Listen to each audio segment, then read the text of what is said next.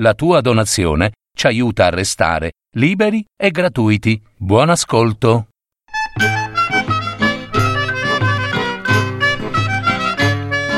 Parole nel tempo. Un piccolo grande viaggio nel mondo classico della letteratura. Per paroledistorie.net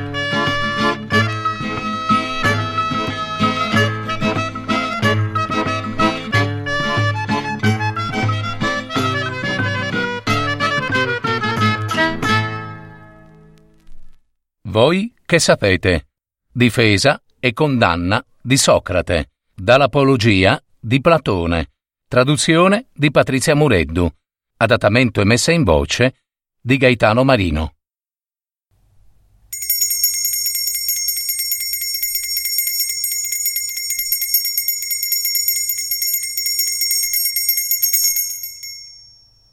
Non so per voi, ateniesi, quale sia stato l'effetto delle parole dei miei accusatori. Ma io, mentre li ascoltavo, quasi quasi mi dimenticavo, persino chi fossi. Tanto parlavano bene. Eppure, diciamolo, di verità ne hanno detta ben poca, e tra tutte le loro bugie, questa mi ha davvero sbalordito. Vi hanno detto di stare bene attenti a non farvi ingannare da me, che sarei un abile parlatore. Eh, proprio.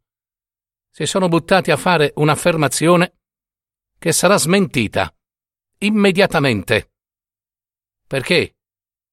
Perché nessuno mi riterrà bravo a parlare, a meno che con abile parlatore non si intenda uno che dice la verità. E su questo posso dire di essere di essere buono a parlare, ma non alla loro maniera. Perché non sentirete da me bei discorsi, con parole e frasi eleganti. Vi parlerò alla buona e con le parole che mi verranno.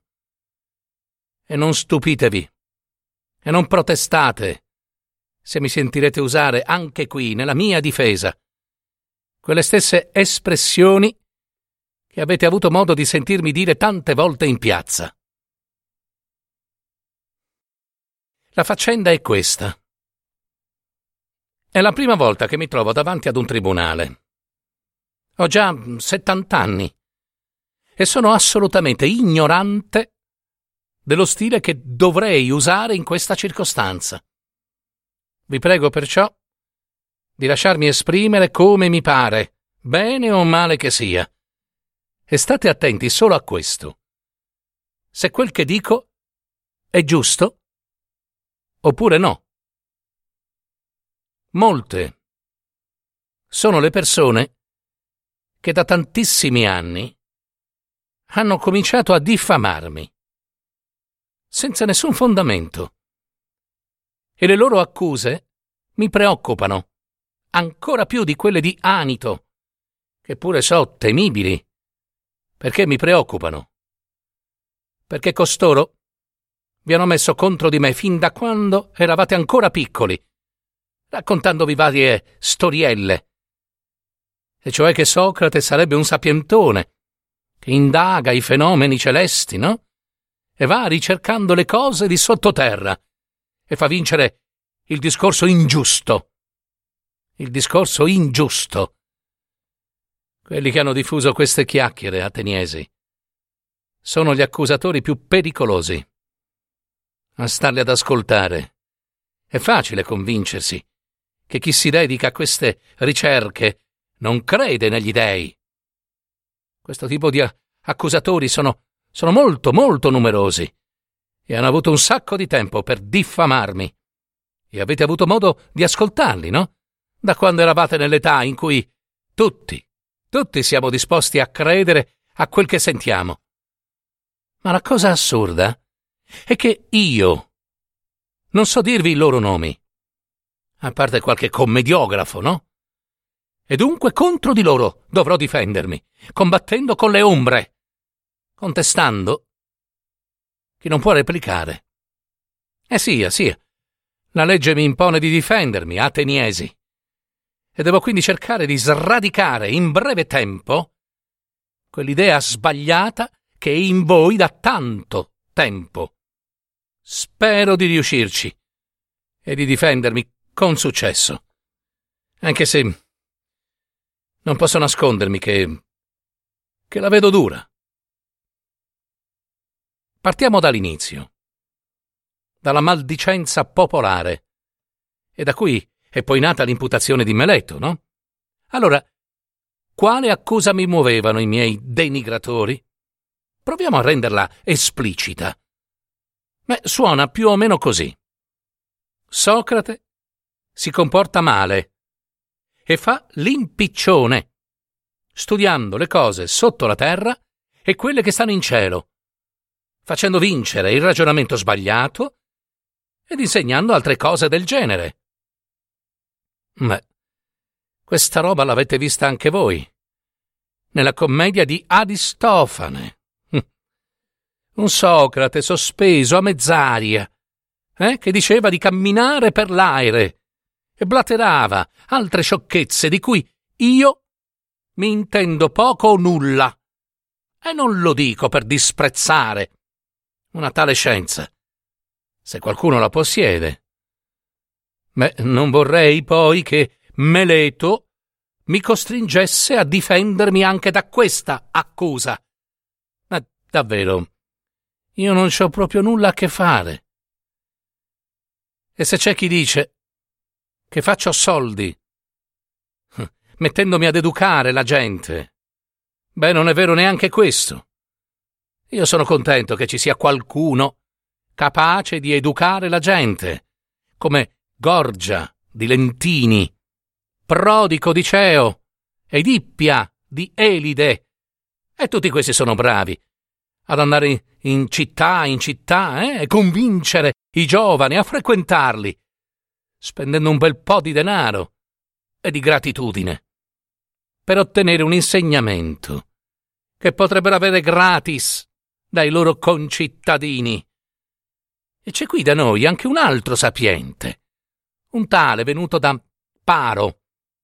L'ho saputo da uno che con i sofisti ha speso più denaro lui che tutti gli altri messi insieme. Callia, figlio di Ipponico. Beh, voi sapete che ha due figli, no? Perciò ho voluto chiedergli. Callia. Immagino, immagino, eh, che se se tu, anziché dei figli, avessi due puledri o vitelli, eh, cercheresti qualcuno a cui affidarli, perché sono un esperto di ippica o di agricoltura, ma sono invece delle persone. A chi potresti affidarli? Chi può essere un esperto di qualità umane o civiche? Certamente ti sei guardato intorno, no? Qualcuno del genere esiste o no? Ma certo, ha risposto lui. Ah, e chi è? E da dove viene? Quanto costano le sue lezioni? Eh, è Veno di Paro, caro Socrate, e chiede cinque mine. Cinque mine? Cinque mine. Beato è Veno! Se davvero è padrone di quest'arte e la insegna a così modico prezzo. Beh, anch'io mi riempirei d'orgoglio e farei pure il gradasso se la conoscessi. Ma la verità, signori ateniesi, è che non la conosco.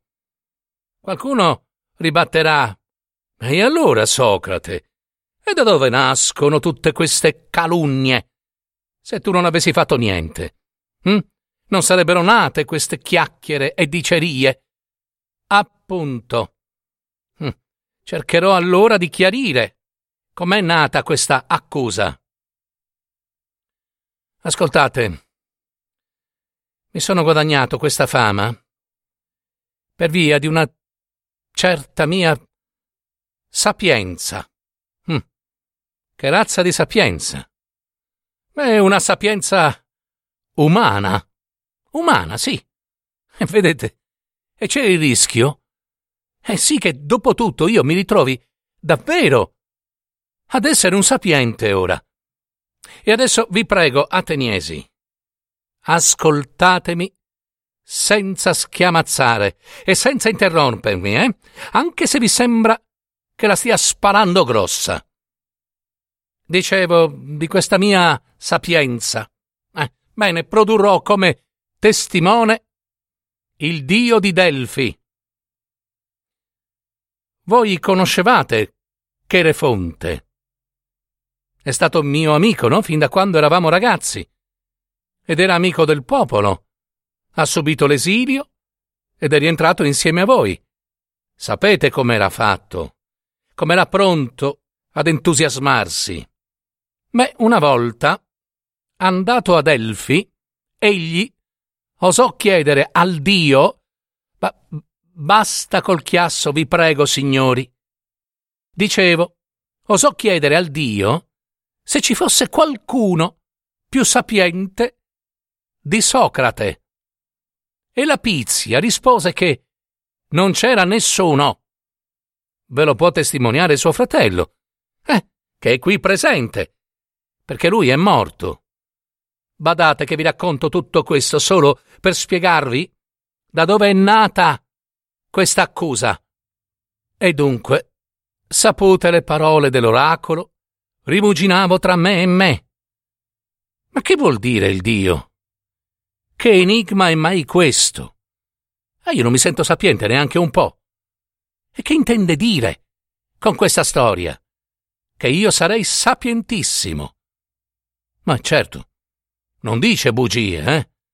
È un Dio. Non può. E per molto tempo rimasi nel dubbio. Alla fine volli venirne a capo.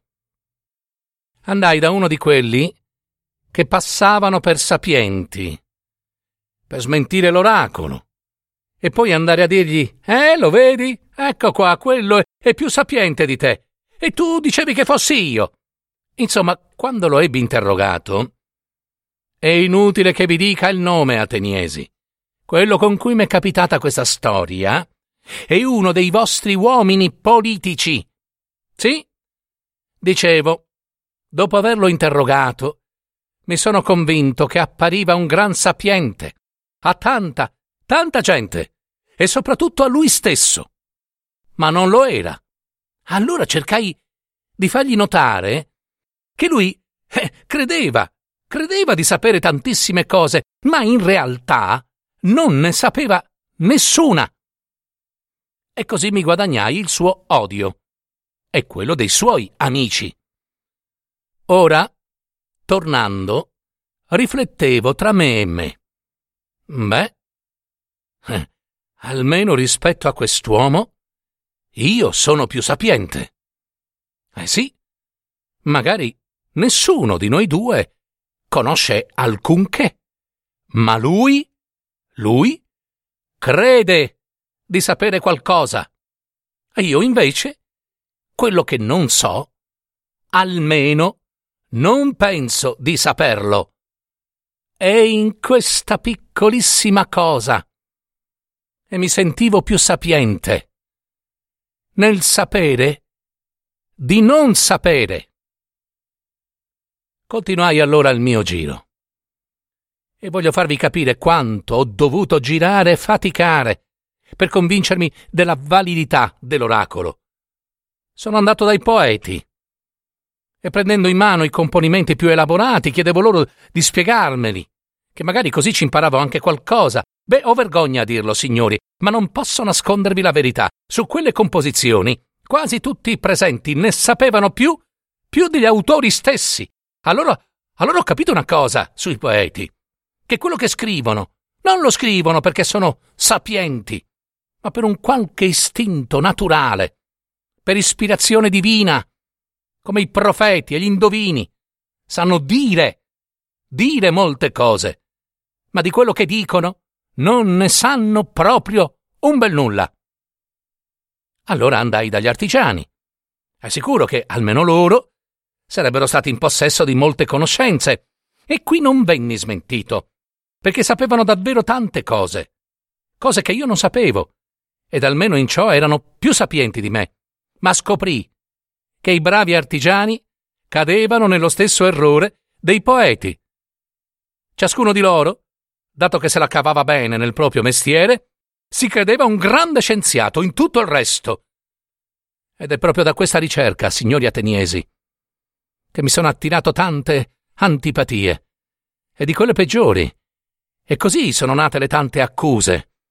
Ogni volta che ho messo in crisi qualcuno, dimostrando la sua ignoranza, hanno creduto che il titolo di sapiente lo volessi per me. Per me. Ma c'è da credere che il Dio, che lui, sì, è sapiente, no? Volesse dire con quell'oracolo che la sapienza umana vale poco o nulla e ha voluto servirsi di me come un esempio per dire il più sapiente tra voi, cari uomini, è chi, come Socrate, ha capito che quanto a sapienza, in realtà, non vale proprio nulla. E aggiungete che i giovani, quelli delle famiglie più ricche, che hanno un bel po' di tempo libero, e si divertono a sentirmi mettere alla prova la gente. E spesso cercano di imitarmi, e a loro volta si mettono ad interrogare altri, e ne troveranno un sacco che sono convinti della loro sapienza, mentre non sanno un bel nulla. E così questi si adirano con me. E dicono che questo Socrate è un disgraziato e rovina i giovani. E se qualcuno gli chiede cosa mai io gli insegni, non sanno che dire, ma per non dar l'impressione di trovarsi in difficoltà, eh, tirano fuori le storie buone per tutti i filosofi, le cose celesti e di sotterra, a non credere agli dei e a far vincere il ragionamento sbagliato, ma la verità, la verità non vorranno mai confessarla, e cioè che sono stati scoperti mentre fingevano di essere sapienti. E dato che sono molti, ambiziosi e decisi, vi hanno riempito le orecchie con le loro grandi calunnie. Da qui è partito Meleto per attaccarmi. E poi anche Anito e Licone. Meleto seccato per via dei poeti, Anito per gli artigiani, dei politici e Licone per gli oratori e sarebbe davvero strano se in pochi minuti riuscissi ad estirpare una calunnia che si è tanto ingigantita nel tempo. Questa è la verità, ateniesi, e ve l'ho raccontata, senza nascondere nulla. Per quanto riguarda le accuse di antica data, questa difesa può bastare. Ma adesso tenterò di difendermi da Meleto. Questo cittadino esemplare, dice lui, e dagli altri che l'hanno seguito. E dato che gli accusatori sono diversi, leggiamo i capi di imputazione. Ecco qua, Socrate è colpevole di corrompere i giovani e non crede negli dei riconosciuti dallo Stato, ma in nuovi demoni. Questa è l'imputazione. Vediamola. Punto per punto. Dunque dice che sono colpevole perché corrompo i giovani.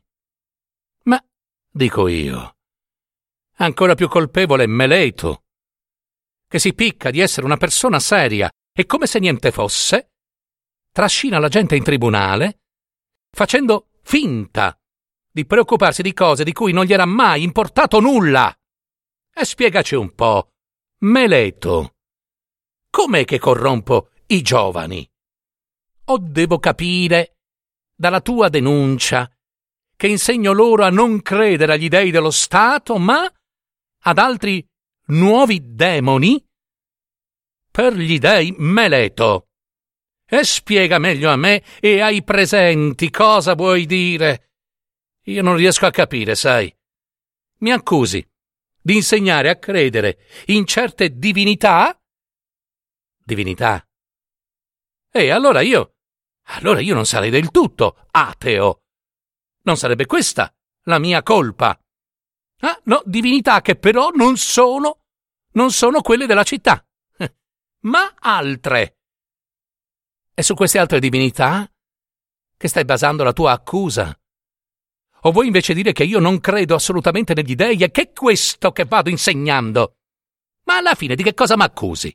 Forse del fatto che io non credo, come tutti, che il sole e la luna siano esseri divini? Ma credi di stare ad accusare Anassagora, caro Meleto? E hai così scarsa stima di costoro? Li consideri tanto ignoranti da non sapere che i libri di Anassagora sono pieni di queste dottrine. E i giovani queste cose le imparano da me. Ma se gli basta andare in piazza e comprarsi i suoi libri. Ma insomma, Meleto, ma, ma vuoi davvero sostenere che io non credo a nessun Dio? Mi sembra, caro Meleto, che non riesca a convincere neanche te stesso. Mi sembra, cari signori ateniesi, che egli sia un provocatore e uno sfrontato, e che questa denuncia sia nata dalla sua voglia di provocare, dalla sua sfacciataggine e dalla sua giovane età, come se volesse mettermi alla prova, con un enigma. Scoprirà mica quel sapientone di Socrate che sta facendo lo sbruffone? E mi contraddico.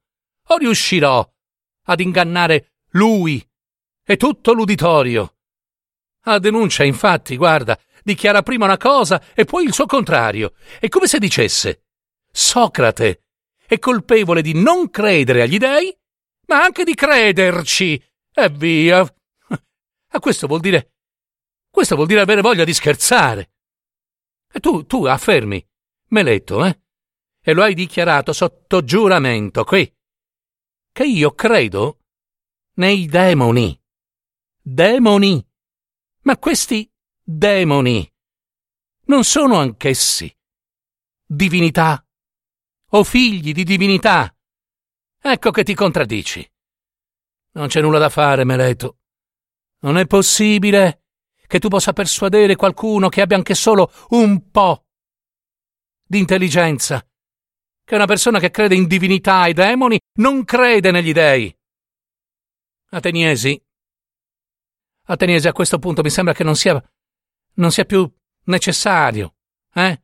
Non ci sia più bisogno di una lunga difesa per dimostrare che non sono colpevole del reato di cui Meleto mi accusa, ma di quello che vi stavo dicendo, e cioè che molte persone nutrono una grande avversione nei miei confronti. E questo, ahimè, sapete bene che è vero. Ed è questo che mi rovinerà, se così deve essere.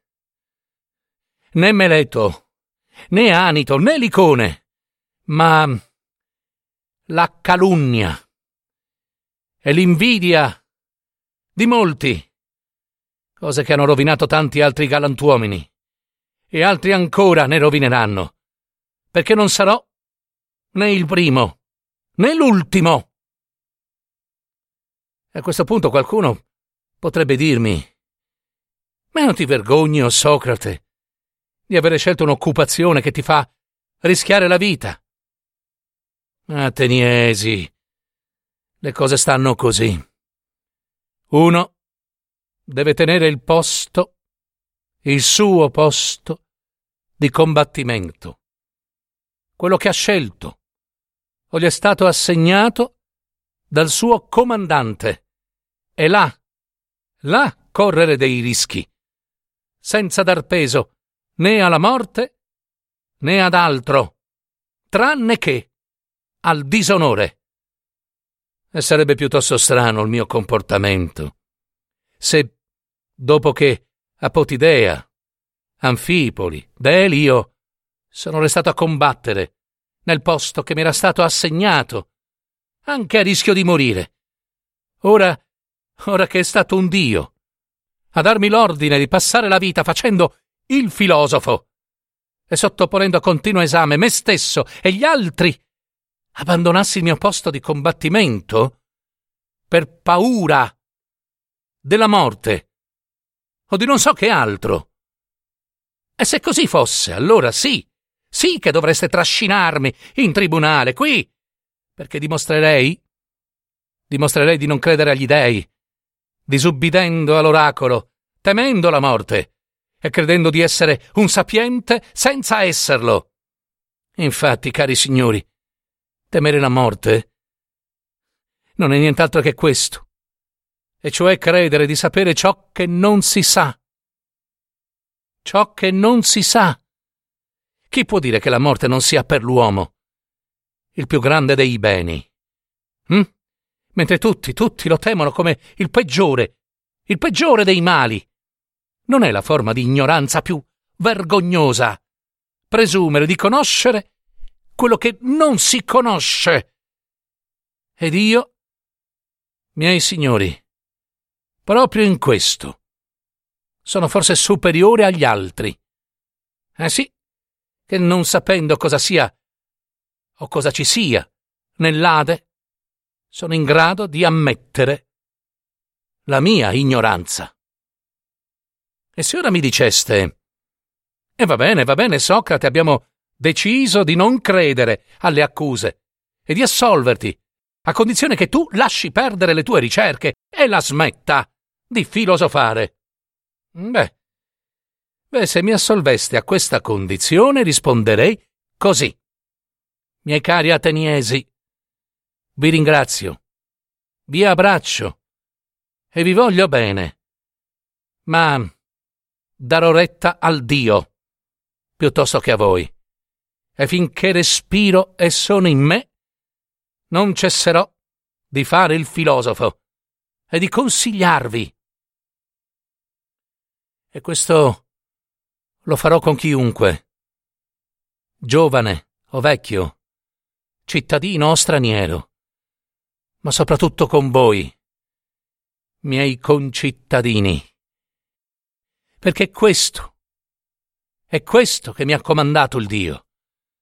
E così continuo ad andare in giro senza altro scopo che quello di convincere giovani e vecchi a non pensare solo al corpo o alle ricchezze, ma alla loro anima che diventi la migliore possibile, ripetendo non dalle ricchezze, non dalle ricchezze viene la perfezione, ma al contrario, dalla perfezione, le ricchezze e tutto ciò che può servire in pubblico e in privato.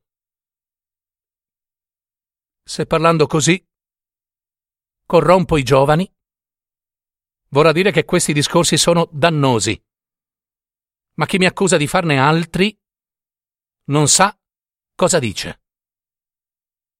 Non fate chiasso, ateniesi, e non protestate per le mie parole. Ascoltatemi piuttosto, che, che forse ci guadagnerete qualcosa. Devo dire ben altre cose, che vi faranno gridare fate silenzio. Sappiate che se manderete a morte me, il danno più grande lo farete a voi stessi. Voi stessi. Me, infatti. E nessuno può farmi più del male. E tantomeno i miei accusatori. Loro potrebbero uccidermi, mandarmi in esilio, privarmi dei diritti politici. Ma questi, che per chiunque sarebbero mali terribili, ma non lo sono per me. E dunque, ateniesi, più che parlare in mia difesa. Ecco che parlo in vostra difesa, perché non commettiate un errore votando contro di me. Io, che sono il dono che vi ha fatto il Dio. Sono proprio io il dono. Sì, il dono del Dio. E lo potete capire dal fatto quasi sovraumano che ho trascurato tutti i miei interessi e da tanti, tanti anni sopporto di lasciar perdere gli affari di casa mia per pensare continuamente a voi, avvicinandovi uno per uno, come un padre, a un fratello maggiore, per spingervi a migliorarvi. E se ci avessi guadagnato qualcosa. E questi consigli li dessi a pagamento. Avrei pure una giustificazione, no? Ma lo vedete anche voi i miei accusatori, che mi hanno diffamato senza alcun pudore, non hanno potuto portare un solo testimone, uno solo, che io abbia ricevuto. Ho richiesto dei compensi. E io invece posso produrre un testimone che dico il vero. La mia povertà. Tutto quello che ho detto, Ateniesi, è la verità. Ed è facile darvene la prova. Se ho corrotto tanti giovani, com'è che almeno alcuni di loro non si fanno avanti ad accusarmi e a vendicarsi? E del resto sono presenti qui in parecchi, a quanto vedo. Meleto, nella sua arringa, avrebbe potuto citare qualcuno di loro, no? Come testimone. Se n'è dimenticato. Ah, può farlo. Anche adesso. Lo autorizzo. Faccia i nomi. E invece, Ateniesi. Vedete? È tutto il contrario. Sì. Ora vedrete che costoro sono tutti pronti a correre in aiuto a me. Il corruttore. La rovina dei loro cari. E questi, uomini adulti, parenti dei giovani che avrei portato alla rovina, quale motivo avrebbero di sostenermi se non che Meleto? Mente! Mente! Mentre io dico la verità. E credo che basti, Ateniesi. Ora forse qualcuno di voi, ricordandosi che in una situazione simile ha supplicato e scongiurato tra le lacrime i giudici, portando la sbarra per suscitare la pietà, i figlioletti e i parenti. Me potrà seccarsi con me, perché non faccio niente del genere. E io vorrei anche dirgli, amico mio, amico mio, anch'io ho parenti, perché, come dice Omero, né da una pietra né da una quercia sono nato. E ho figli. Figli, sì, e tre, di loro sono piccoli. Uno, ragazzino, eh, due ancora bambini. Eppure non farò niente. Non farò venire qui nessuno di loro. E non farò preghiere per farmi assolvere. Perché non lo farò? No, non per Boria, Ateniesi, ma né per disprezzo, quanto all'avere coraggio sufficiente per affrontare la morte, beh, questo è un altro discorso. Ma è per la reputazione mia, quella vostra e quella dell'intera città, che non mi sembra giusto. E poi, alla mia età, a che vergogna! Se si comportassero in questo modo quelli che si distinguono per sapienza e coraggio. Eppure quanti ne ho visto, che sembravano persone eccellenti, e credendo che con la morte avrebbero avuto chissà quale terribile pena, si sono abbandonati ad ogni eccesso, ad ogni eccesso davanti ai giudici, quasi che, se non fossero mandati a morte, si aspettassero di rimanere immortali non vogliate, dunque, che io faccia cose che non giudico, né buone né giuste. Tanto più che sono qui proprio per un'accusa di empietà. Convincervi a forza di suppliche, col giuramento che avete fatto, sarebbe come se vi insegnassi che gli dei non esistono. E così, proprio mentre mi sto difendendo, finirei con l'accusarmi del reato di non credere negli dei. Ma le cose stanno ben diversamente. Ateniesi. Infatti. Perché io credo. Io credo. Quanto nessuno di questi accusatori. E mi rimetto a voi e al Dio, perché pronunziate su di me la vostra sentenza.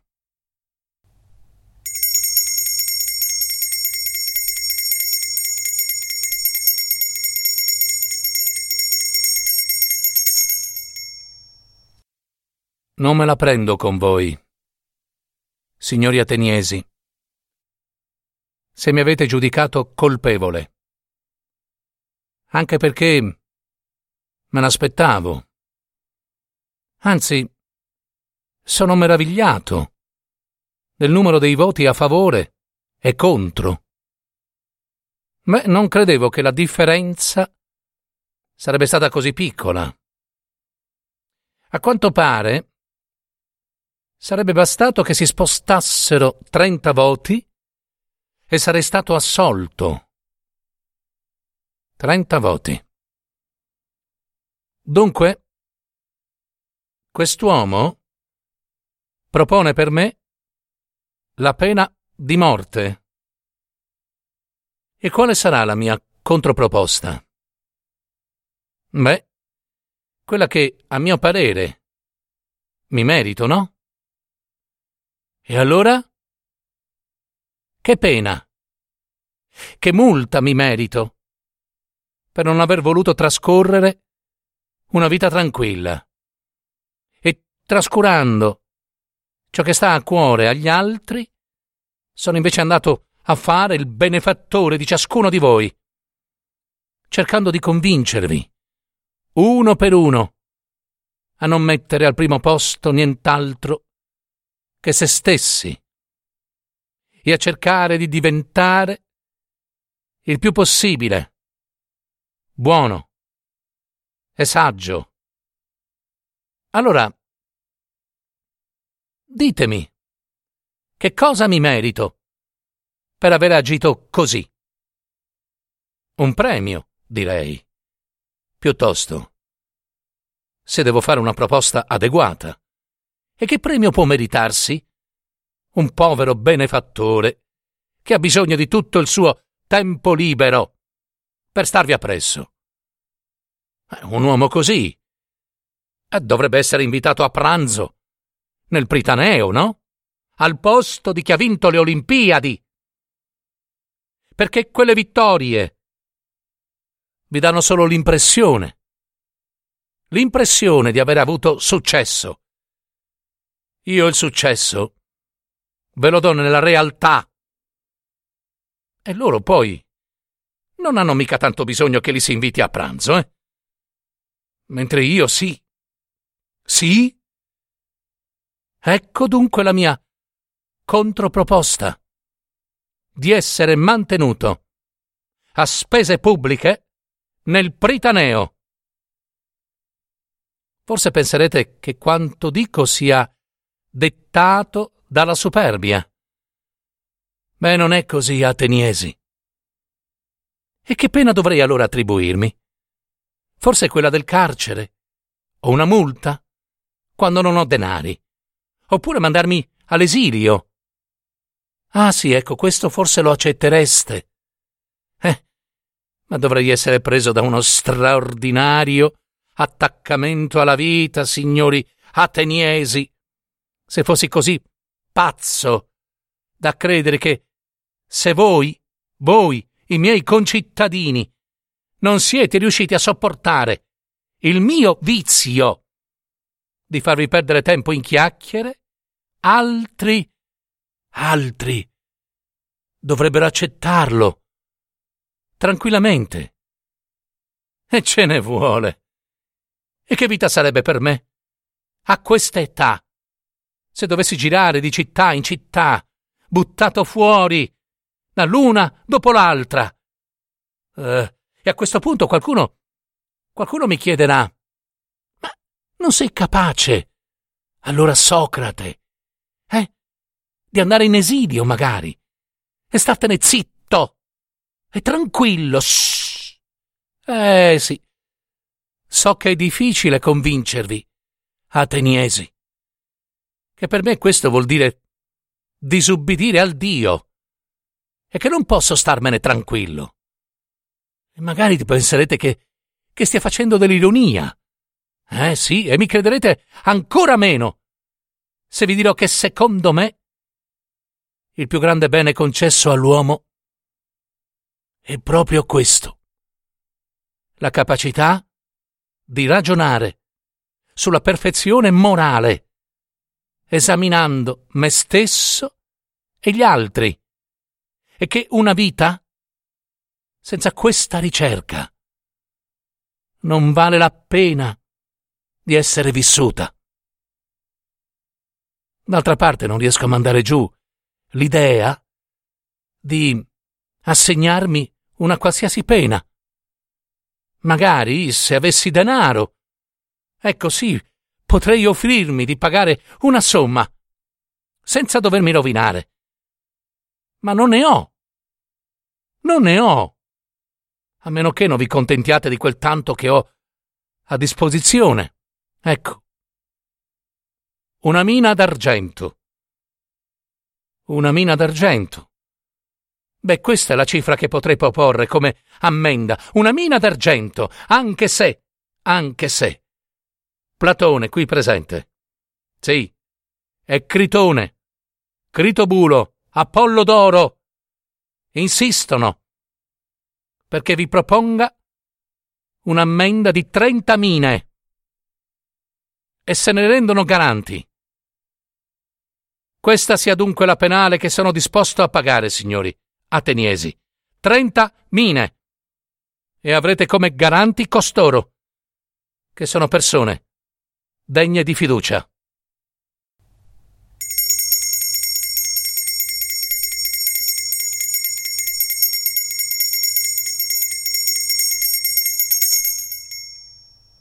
Ed ecco che per non aver voluto aspettare un po', solo un po'. Ateniesi, con questa vostra sentenza avrete la fama e la responsabilità di aver voluto la morte di Socrate, un uomo sapiente, come diranno quelli che vi vorranno dare addosso.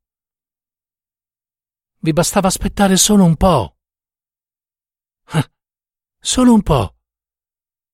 E la cosa si sarebbe risolta da sé. Eh sì. Eh, vedete bene che la mia età mi ha già condotto alla fine della vita. Io adesso me ne andrò per pagare la mia pena ma costoro è la verità stessa che li condanna per la loro malvagità ed ingiustizia. Sia io che loro riceviamo la nostra pena. È giusto che sia così. E ora, a voi che avete votato contro di me, voglio fare una profezia. Perché, vedete, adesso mi trovo su quel limite tra la vita e la morte, in cui in genere, in genere, si diventa profeti. Dico infatti, signori che mi mandate a morire, che su di voi, dopo la mia morte, arriverà una punizione assai più dura di quella che mi state attribuendo. Voi, con la morte, pensate forse di liberarvi di chi vi costringeva a mettere in discussione la vostra vita. Ed invece accadrà tutto il contrario. Oh, ve l'assicuro. Coloro che vi metteranno d'ora in poi in crisi saranno molti molto più giovani e più aggressivi. E se dunque pensate, ammazzando gli uomini, di impedire che vi si critichi, non l'avete pensata giusta.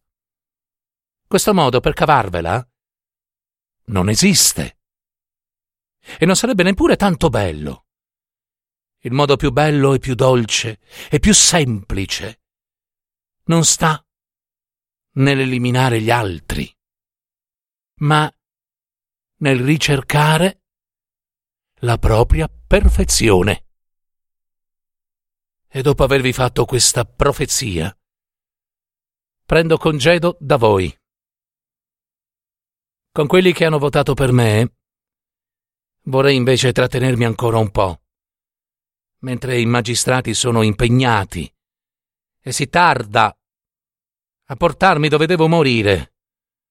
Vi prego, restate con me per il breve tempo che mi è concesso. Dunque, signori giudici,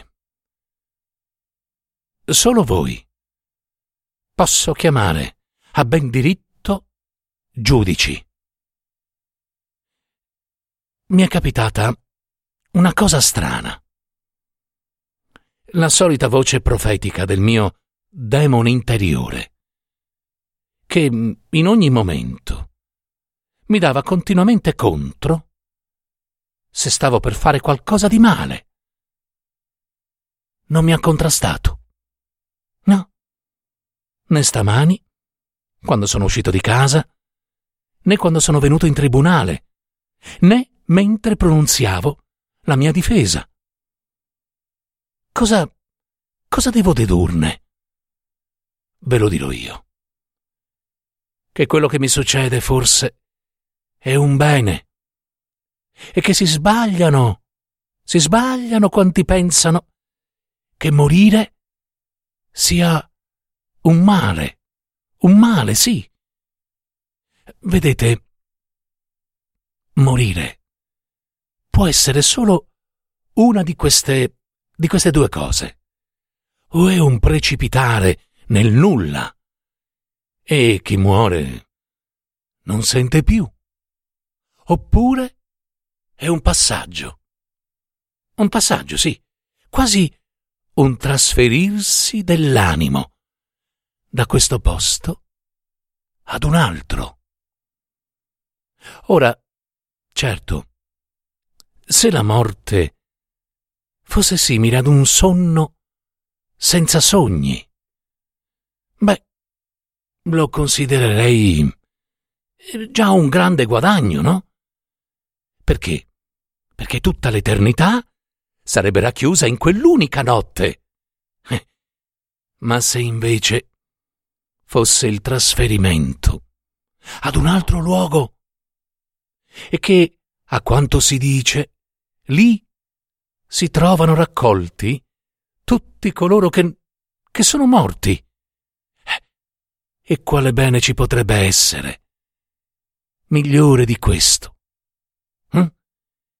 Cosa non darebbe chiunque di voi per incontrare Orfeo, Museo, Esiodo, Omero. Ma il massimo per me eh, sarebbe passare il tempo, e come faccio qui, ad esaminare ed interrogare quelli dell'aldilà, cercando di scoprire chi è sapiente e chi, pur credendo di esserlo, e non lo è. Quanto non pagherebbe ciascuno di voi per interrogare Agamennone, o Odisseo, o Sisifo, o tanti altri uomini e donne. E che incredibile meraviglia sarebbe parlare con loro, vivere con loro, in loro compagnia, metterli alla prova. E la cosa sicura è... beh, che non mi condannerebbero a morte. Loro. Beh, primo perché sono più beati di noi e secondo perché di là, se è vero quel che si dice, e siamo tutti immortali, immortali. Perciò, signori miei, dovete anche voi essere fiduciosi davanti alla morte e credere che chi è buono non avrà niente da temere, né da vivo né da morto, perché a lui ci penseranno gli dèi. Ma ho ancora una cosa da chiedervi. Per quando i miei figli saranno grandi. Se vi sembrerà che, che diano più importanza al denaro o ad altro, piuttosto che a diventare migliori. Vendicatevi su di loro e tormentateli, come ho fatto io con voi. E se poi vi accorgerete che si credono qualcuno mentre non valgono nulla, svergognateli, come facevo io con quelli che si credevano sapienti, senza esserlo. Se lo farete, tanto io quanto i miei figli avremo avuto da voi quel che era giusto. Ma credo che sia ormai ora di lasciarci, per andare io a morire e voi a vivere. Chi di noi avrà la sorte migliore? Nessuno può saperlo, tranne il Dio.